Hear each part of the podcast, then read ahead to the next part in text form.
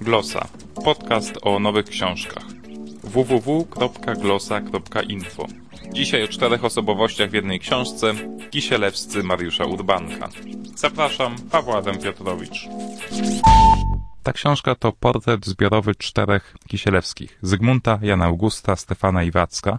Stefan i Wacek to być może najbardziej znani Kisielewscy, Stefan publicysta, felietonista, Wacek muzyk, pianista, ale skoro książka jest o czterech Kisielewskich, no to każdy widocznie odgrywał jakąś rolę i dlatego autora książki Mariusza Urbanka zapytałem, Kisielewscy, czyli kto? Kisielewscy, czyli Polska w XX, w XX wieku. No to te, te cztery postacie. Jan August zaczął oczywiście swoje e, życie artystyczne, swoją e, karierę nieco wcześniej, na koniec wieku XIX, ale mm, no, wpisał się w polską historię, która roz, zaczynała się na przełomie XIX i XX wieku, a potem kolejni kisielescy, Zygmunt, e, konspirator, e, legionista Piłsudskiego, działacz PPS-u, e, wreszcie autor powieści nie najwybitniejszych, ale było ich sporo. Po wojnie wznowiono tylko jedną. No później Stefan z całą swoją historią, czyli na początku kompozytor, trochę publicysta, no potem w czasie okupacji, mając taki hak w życiu,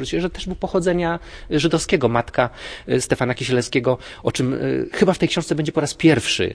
E, była z domu Shapiro. Także Stefan Kisielewski był spokrewniony z, dom, z rodziną, z której pochodziła Hanka Sawicka-Szapiro, czyli no, ikona polskiego ruchu komunistycznego.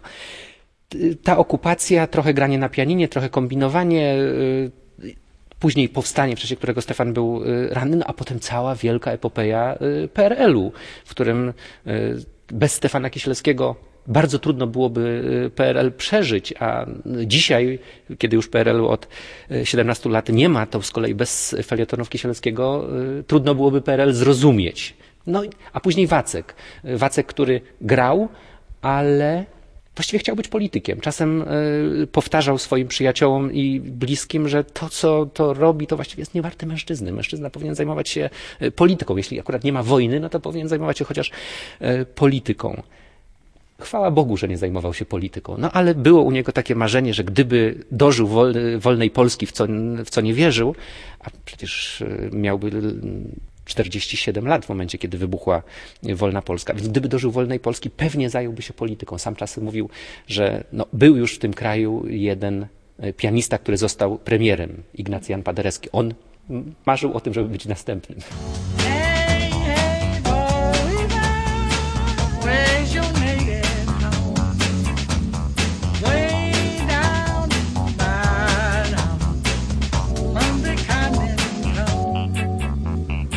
Skupimy się teraz na Kisielu, czyli Stefanie Kisielewskim, publicyście, felietoniście Tygodnika Powszechnego. To na łamach Tygodnika Powszechnego opublikował najwięcej tekstów, to z tygodnikiem był jednoznacznie kojarzony. Ksiądz Adam Boniecki, redaktor naczelny. Było mnóstwo ludzi, którzy rozbijali się za tygodnikiem, czytali go nie ze względu na odnowę soborową, czy na różne teksty pobożne, a czasami ciężka, przyciężkawe, tylko dla ostatniej strony, dla Kisiela.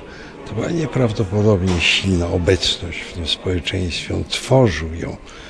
To stworzyło także dla nas, dla tygodnika, to miejsce, które myślę zachowujemy jakoś do tej pory, ale to oni budowali do Kisiel. Wyrazisty styl, ostre diagnozy, taka była publicystyka Kisiela. A jakim człowiekiem był Stefan Kisielewski? Był trudnym człowiekiem, może dlatego, że mu zależało na różnych sprawach, że miał swój wyraźny pogląd, a lubił, żeby ludzie się kłócili, ja się wścieki, lubił prowokować awantury, potem zaciął rączkiem.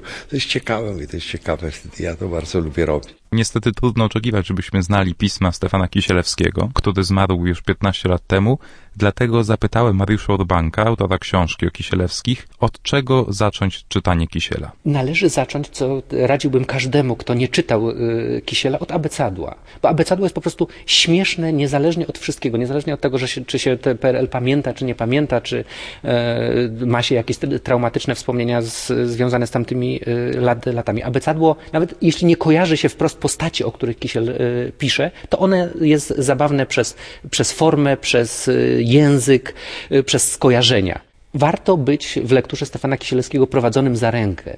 Jeżeli zacznie się od niedobrej strony, czyli na przykład od y, jednej, drugiej, trzeciej, nie, y, której z nieudanych powieści, można się zniechęcić. Jeszcze przed sięgnięciem po abecadło polecam wam wziąć do ręki książkę Kisielewscy Mariusza Urbanka, bo jest to bardzo lekko napisana opowieść. Rozdziały są krótkie, ciągle przeplatają się wątki poszczególne osoby. Jest też dużo anegdot, zwłaszcza związanych z Kisielem, także tę książkę mogę tylko polecić. Widziałem w księgarniach, że ona jest dosyć dobrze eksponowana na półkach, więc nie powinniście mieć problemu z jej znalezieniem. Na okładce są narysowane karykatury czterech Kisielewskich.